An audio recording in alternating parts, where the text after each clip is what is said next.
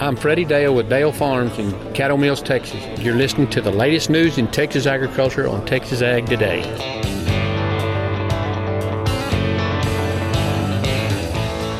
Welcome to Texas Ag Today, a daily look at the latest news in Texas agriculture. Texas Ag Today is produced by the Texas Farm Bureau Radio Network, with the largest farm news team in the Lone Star State. Now, here's the host of Texas Ag Today, Carey Martin. Hello, Texas. It's great to have you along for another episode of Texas Ag Today. All you've got to do is jump on in with me and buckle up. We're going to take a ride around the Lone Star State as we cover the most important industry in this greatest state of the nation, Texas agriculture. In the news today, we have a great looking corn and sorghum crop here in Texas this year. We'll take a look at all the latest crop ratings coming up to kick off today's show. My name is Carey Martin. I'm your host, along with the largest and most experienced farm news team in the Lone Star State. And we're all standing by to bring you the latest news in Texas agriculture, from the piney woods of East Texas to the rocky ranges of the Trans Pecos, and from the Panhandle down to the Rio Grande Valley. August is a critical month for crop development in the Texas High Plains I'm James Hunt, and coming up on Texas Ag Today, we'll get a status report on summer crops. Agricultural competition from Brazil and Russia, along with other countries. I'm Tom Nicoletti. I'll have more from former U.S. Ambassador Gregg Doud on Texas Ag Today. Summer heat isn't just uncomfortable, it's also taking its toll on summer crops. Hello, I'm Barry Mahler, and I have the story in today's report from the Rolling Plains. We'll have those stories plus Texas wildlife news and a complete look at the markets all coming up. We continue to see a very good looking corn crop across Texas and a fairly good looking sorghum crop. The latest crop ratings came out this week.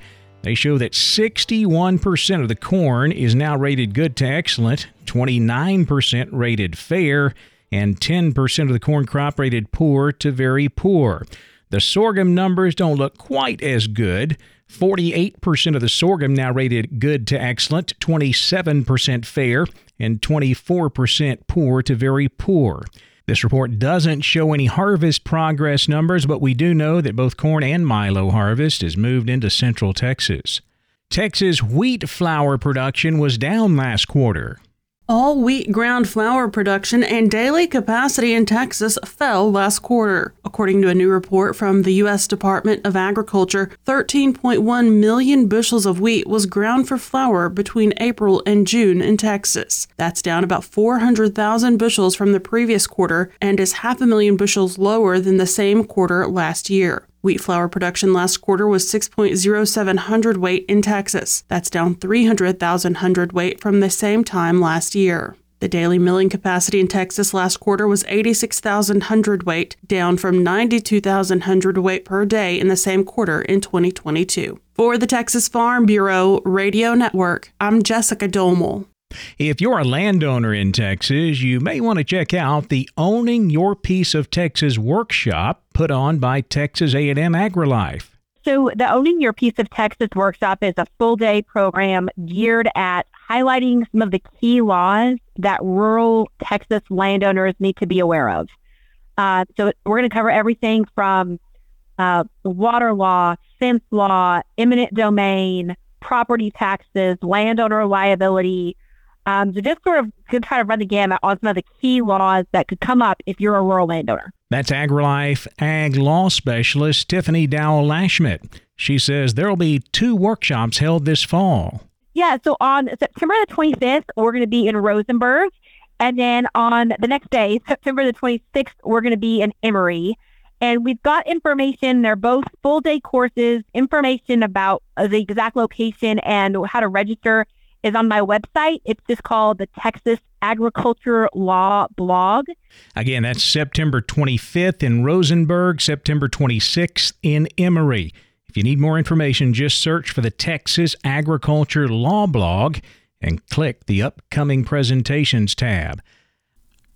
August is a critical month for crop development on the Texas High Plains. James Hunt has a crop status report from Amarillo. One thing that was established early on is that this would be a season where a lot more acres in the Texas High Plains were going to go to sorghum, especially once heavy rains at planting time forced a lot of acres to be switched away from cotton. On the positive side, Texas A&M AgriLife agronomist Jourdan Bell says, for the most part, the sorghum in our area is coming along really well. The bad news, an unwelcome visitor is back. Producers do need to be out scouting and looking for those sugarcane aphids because we know from past experience those colonies can explode very quickly. And it doesn't matter if we're talking about grain sorghum or forage sorghum, we need to be managing those sugarcane aphids. In our forages, the quality and the tonnage of that forage will decline under heavy sugarcane aphid pressure. So that's a consideration right now for sorghum specifically, but for Texas High Plains crops in general, the big issue is we need some moisture. Yes, we got some really good rains in May and June, but in recent weeks, much of the region has been experiencing dry, hot, and often windy weather. And Dr. Bell says the symptoms are there. We see that corn is starting to show signs of extreme stress in many areas, especially because very few producers have the well capacity to meet that crop water demand. And Dr. Bell says even cotton could use a break from the extreme heat. When we get above 95 degrees, that crop will also put on the brakes. You know, it's using water to cool itself rather than using water to grow and develop. I'm James Hunt on the Texas Farm Bureau Radio Network. Agricultural competition from Brazil and Russia is strong on the world market. Tom Nicoletti has more from a former U.S. trade ambassador. My guest again today is former U.S. Ambassador Gregg Doud. He is now serving as Vice President of Global Situational Awareness and Chief Economist for Aimpoint Research. He addresses the challenges farmers in the United States face from Brazil and other countries right now and, and going forward, the challenge is we've got a lot of competition from Brazil coming in terms of the huge soybean crop and, and corn crops that they've produced here in the last year. That's going to have a long tail on it that's uh, going to give us fits here going forward. Yes, you mentioned the connection between uh, Brazil, Russia, India, and China and what they are doing agriculturally and how that also is impacting the world, those four countries combined. You're seeing a lot of that on the input side of the equation in terms of particularly fertilizer. There's a lot of conversations going on between those countries on the input side of the equation, but certainly if you look at what Russia is doing, China is the biggest wheat importer in the world, Russia is the biggest wheat exporter in the world. They are looking at ways to conduct that relationship maybe outside the bounds of international trade in more of a government to government relationship. That is a really concerning thing going forward longer term in terms of price transparency and the fact that you have these big players that aren't transparent in terms of what they're doing. That's potentially problematic. How does the collapse of price of wheat in Russia, how is that uh, impacting the world markets? It's put a real big dent on wheat prices here. Last year, Russia had an enormous wheat crop. They were record exports. Price of wheat in Russia has been falling falling for almost the past year straight, down to really, really cheap prices. But you're beginning to see that change maybe a little bit because it is really turned off hot and dry in Russia. That is former U.S. Ambassador Gregg Doud. I'm Tom Nicoletti at the Texas Farm Bureau Radio Network. The summer heat is taking a toll on summer crops on the Texas rolling plains. Barry Mahler has an update from north central Texas.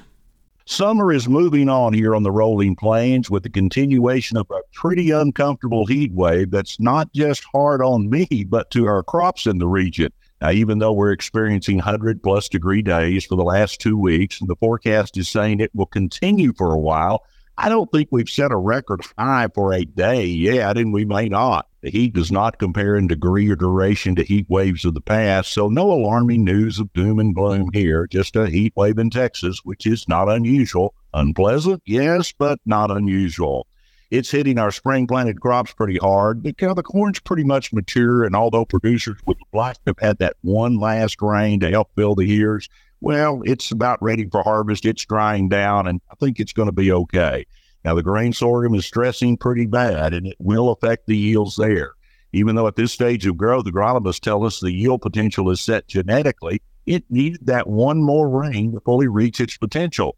And even though the uh, earliest planted fields still look pretty good, it's going to take its toll. There's no doubt about that. We had a mixed bag in the cotton department. It was a tough year to get a strong, consistent stand that is needed for a really good crop. And as good as a spring shower sounds right now, we had a few untimely rains that caused some skippy stands last spring. Cotton on the good deep soil with good grass control still looks good, even though the plant is very droopy at the end of a 105 degree day but the yields are being affected. It's numerous squares, that's the undeveloped bolls, are being thrown off by the stress plant just to help it survive. With burn bans being put in place by counties all around the rolling plains, you know the grass is hurt, as well as the late summer hay production. Once again, there is good news, and a lot of early hay was raised, and that will help get a bunch of cattle through the winter. But hey, if you listen close, in most small rural communities, You'll hear a faint whistle early in the morning late in the evening, and that tells us that football practice has begun for Texas high school football. So be patient with the heat. Fall is not far away. This is Barry Mahler reporting from North Central Texas for Texas Ag Today. Chronic wasting disease and the rules and regulations regarding the disease have taken a toll on deer breeders across Texas. I'm Jessica Domel, and we'll have comments from the Texas Deer Association coming up on Texas Ag today. And creep feeding calves is coming, but there may be another option. Veterinarian Dr. Bob Judd has more on that coming up next, right here on Texas Ag Today.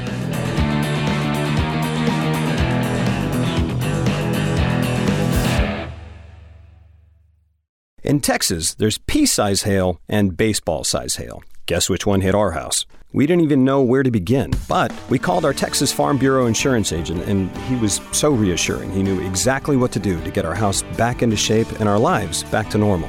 Now, we're even more thankful for the roof over our heads. Visit Texas Farm Bureau Insurance today at tfbinsurance.com to insure your home for Texas size weather. Coverage and discounts are subject to qualifications and policy terms and may vary by situation. We're keeping you informed on everything happening in Texas agriculture on Texas Ag Today. Creep feeding calves is common, but Dr. Bob Judd says creep grazing is another option. Creep grazing is a newer concept, especially for spring calving beef cows. While creep feeding based on grains has been studied in the animal science field for many years and a lot of data is available, it is always a concern if creep feeding grain is profitable for the cow calf producer. In many cases, the answer is that it is not profitable as although calf weaning weights can be increased from 20 to 80 pounds, the value of the added weight gain will not cover the added expense of creep feeding. The decision to creep feed may be different if you are a seed stock producer, as the goals of this type of operation are different than the goals of a commercial producer. The economics are much different, as they are concerned with genetic potential for growth, so for some operations, creep feeding grain may be profitable. However, commercial producers may want to consider creep grazing as this is a more cost effective solution. Creep grazing has the potential to be a more cost effective means of adding additional weight on the calves by using forage instead of grain. Most forages can be used for creep grazing as long as they are high in nutrient quality and readily available. During the warm months, producers will use legumes or sorghum sudan and will use oats, wheat, and ryegrass for the winter. One method to feed the calves and not the cows is to use a narrow 18 inch wide gate to allow the calves in to graze and keep the cows out, or adding a single electric fence wire at 36 to 42 inches high to let the calves go under but keep the cows out. Calves will not gain as much as they would on grain, but it also costs less to feed forage. I'm Dr. Bob Judd. This is the Texas Farm Bureau Radio Network. Chronic wasting disease and regulations regarding the disease have taken a toll on deer breeders across Texas. Jessica Domel has the story in today's Wildlife Report.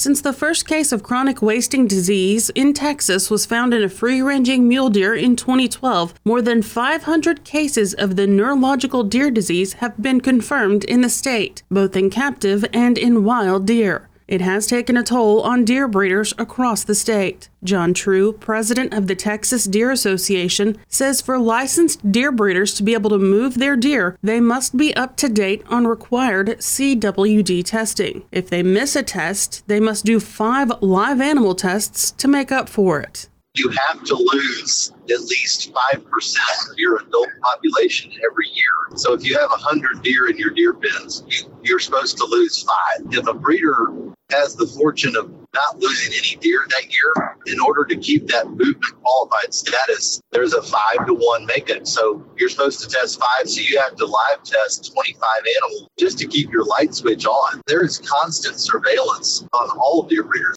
There are 683 breeders in Texas right now, with about 65,000 head of deer in pens. The last 18 months, we've tested literally 100%. I think we've tested close to 80,000 deer between live tests and post-mortem tests during that time frame. The deer breeders pick up the tab for those tests at about $300 a sample. Since June of 2021, if you add up all of the live testing that we've done as an industry, we've spent around $20 million just abiding by the rules. That absolutely hits the bottom line. And if CWD is found in a breeding facility, it is then depopulated by the state. For the Texas Farm Bureau Radio Network, I'm Jessica Domel. It's time to check the markets. Jessica will be back with a complete look at the livestock, cotton, grain, energy, and financial markets coming up next. Keep it right here on Texas Ag Today.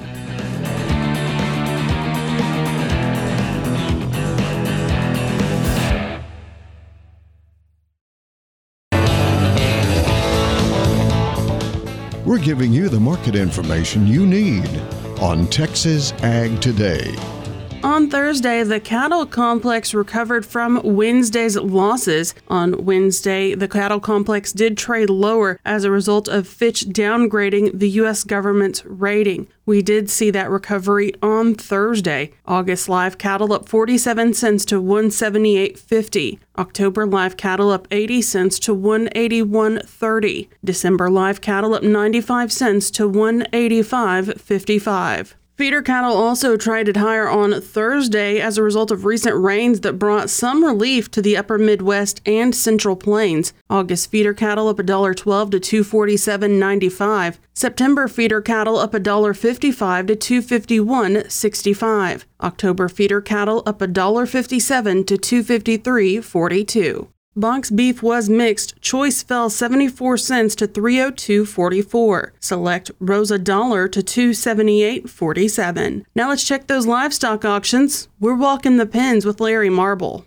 Phil Brockenbush, Giddings Livestock, sells a Monday. Phil, how did it go? Wound up good, Larry. We wound up with 1696, had 305 sellers and 67 buyers on a, on a really good market. Good. Walk the pins with us. Okay, your steers 300 back average 251, brought up to 295. Three to four weights 242 to 285. Four to five weights 233 to 277 and a half. Five to six weights 224 to 257 and a half. Six to seven weights 212 to 245. Seven to eight weights 176 to 235.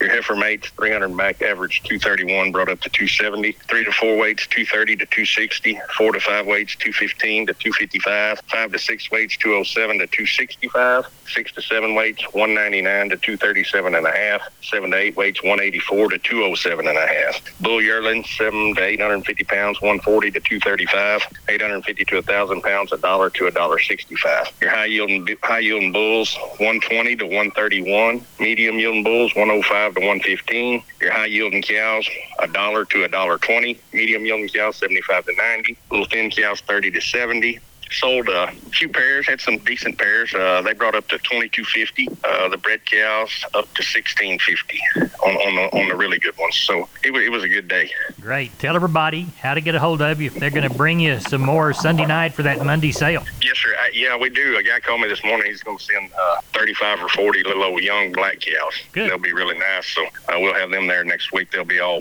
all bred cows.